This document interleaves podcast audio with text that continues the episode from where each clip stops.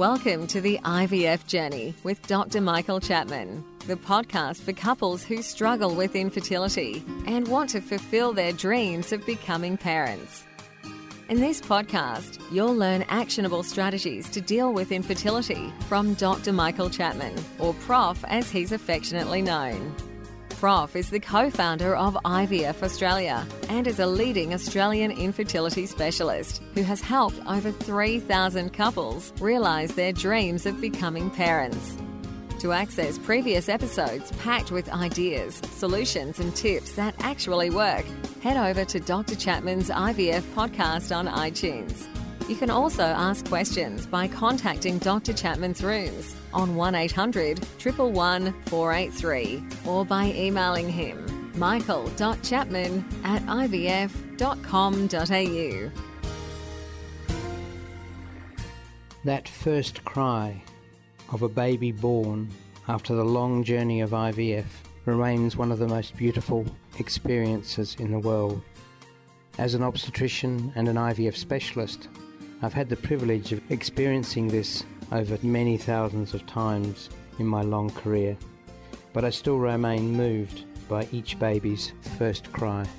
It signifies the end of a long journey and the beginning of a new life.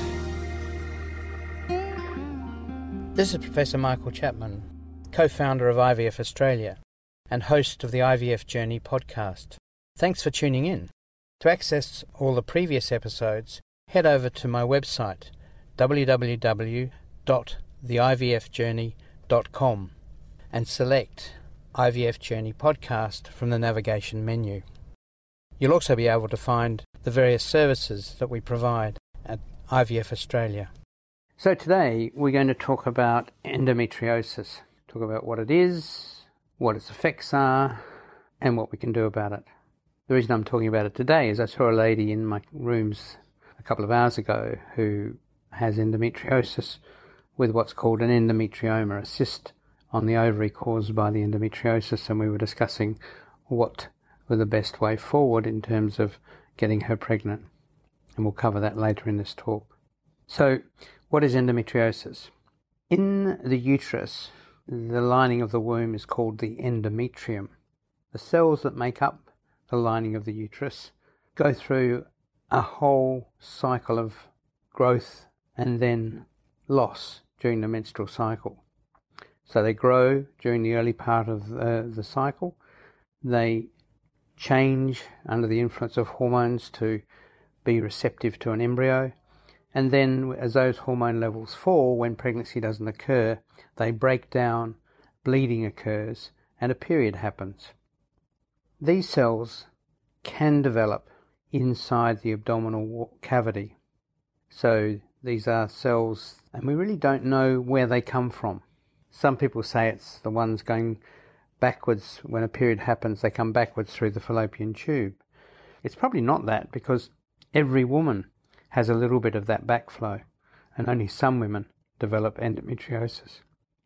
The other theory is that the peritoneum, the lining of the abdominal cavity, has a capacity to change its nature. The cells on change their nature and develop into almost any cell in the body can be replicated.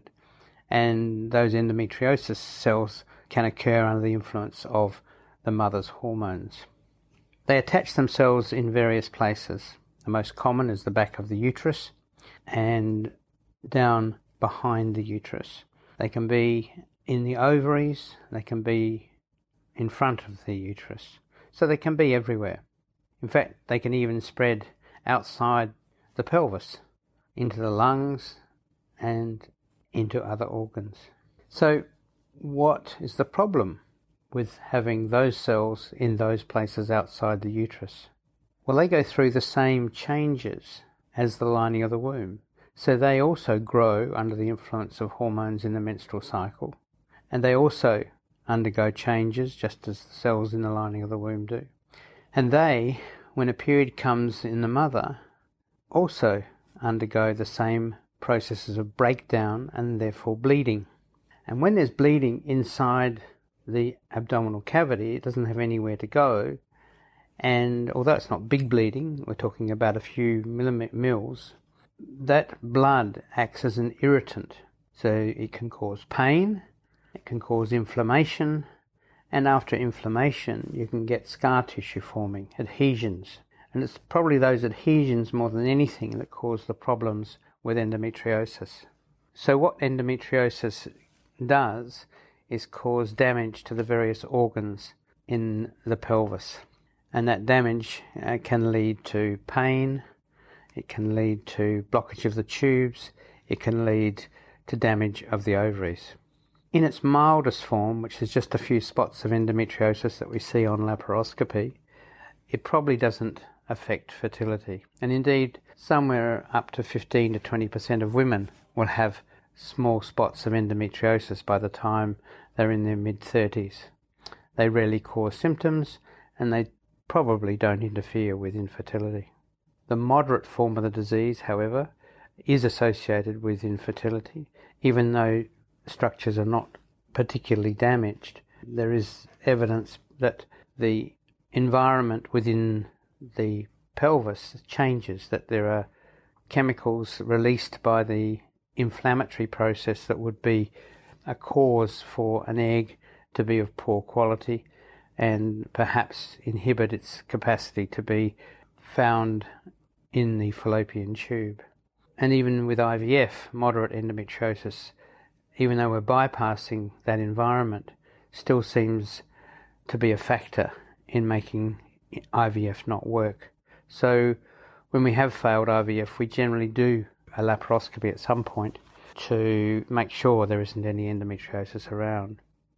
And there are studies indicating that removal of moderate to severe endometriosis improves IVF pregnancy rates.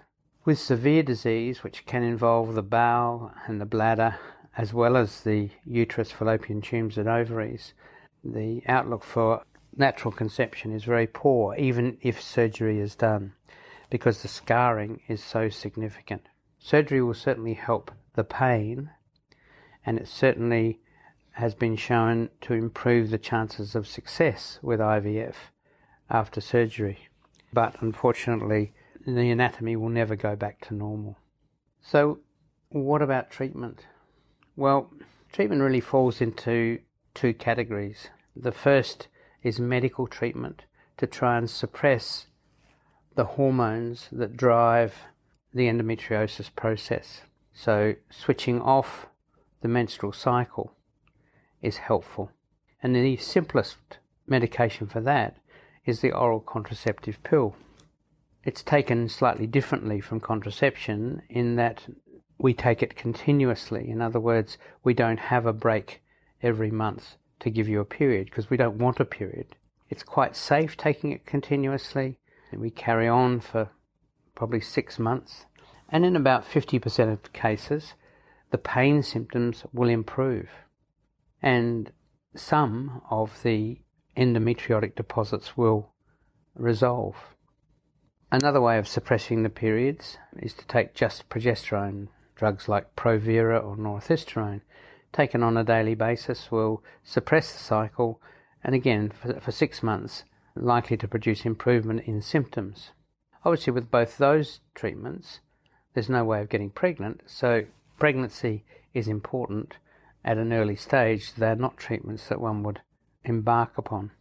The third medical treatment is a Mirena. So that's the progesterone releasing intrauterine device. And that's been shown to improve symptoms in women with, with endometriosis. Once again, however, it is contraceptive.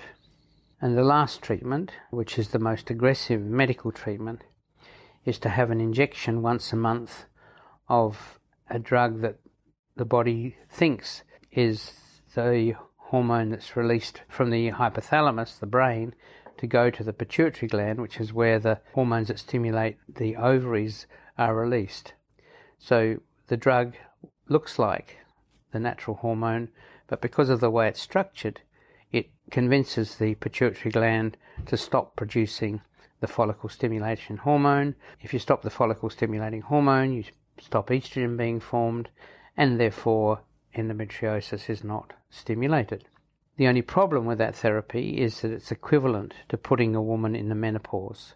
The estrogen levels are so low that they get hot flushes. But in terms of endometriosis improvement and cure, it's the best of the, th- the, the medical therapies that can happen.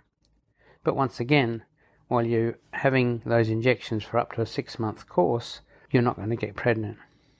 The other modality, and I've talked about it already, is surgery. We start off with laparoscopies just to have a look and see. So, anybody with symptoms should have a laparoscopy so that small deposits, if they're there, can be removed so they don't go on, and larger deposits will be removed to improve fertility. The surgery generally requires, particularly for moderate and severe disease, a laparoscopic surgeon, keyhole surgeon, who is experienced. Often the deposits are on the side walls of the pelvis and the structures underneath them are very delicate. The ureter, which carries the urine from the kidney to the bladder, can easily be damaged. Big blood vessels also lie very close to where endometriotic deposits occur, and to do the job properly, you need someone who is capable of removing those without damage to the underlying tissues. Surgeons who have been through the Australian Gynecological Endosurgery training program are the people to look for. Ask them whether they've done an AGES course or an AGES fellowship, even better, because that's two years of training to become expert in that field. Almost every fertility clinic has somebody who's been through that type of program. Many generalists will suggest they are good at it, but unless they are doing it very regularly and have been doing it regularly for years, I'm afraid their level of experience is not the same as an AGES trained person.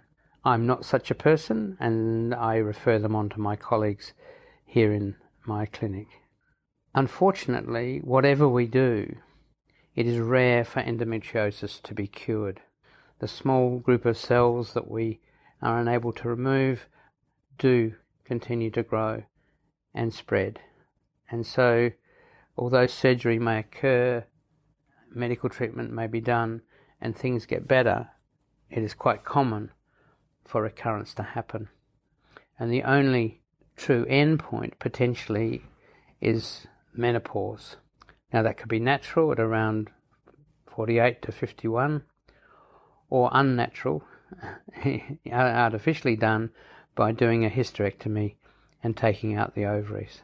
At times, with severe disease, with severe symptoms, we do have to resort to hysterectomy with removal of the ovaries, even at a young age, once childbearing has been complete. And don't forget that you can access all the previous episodes by going to our website www.theivfjourney.com and select IVF Journey Podcast from the navigation menu. Thank you for listening to the IVF Journey with Dr. Michael Chapman, the podcast which helps couples negotiate their way through the IVF journey, all the way to parenthood. You can also ask questions by contacting Dr. Chapman's rooms on 1800 111 483 or by emailing him michael.chapman at ivf.com.au.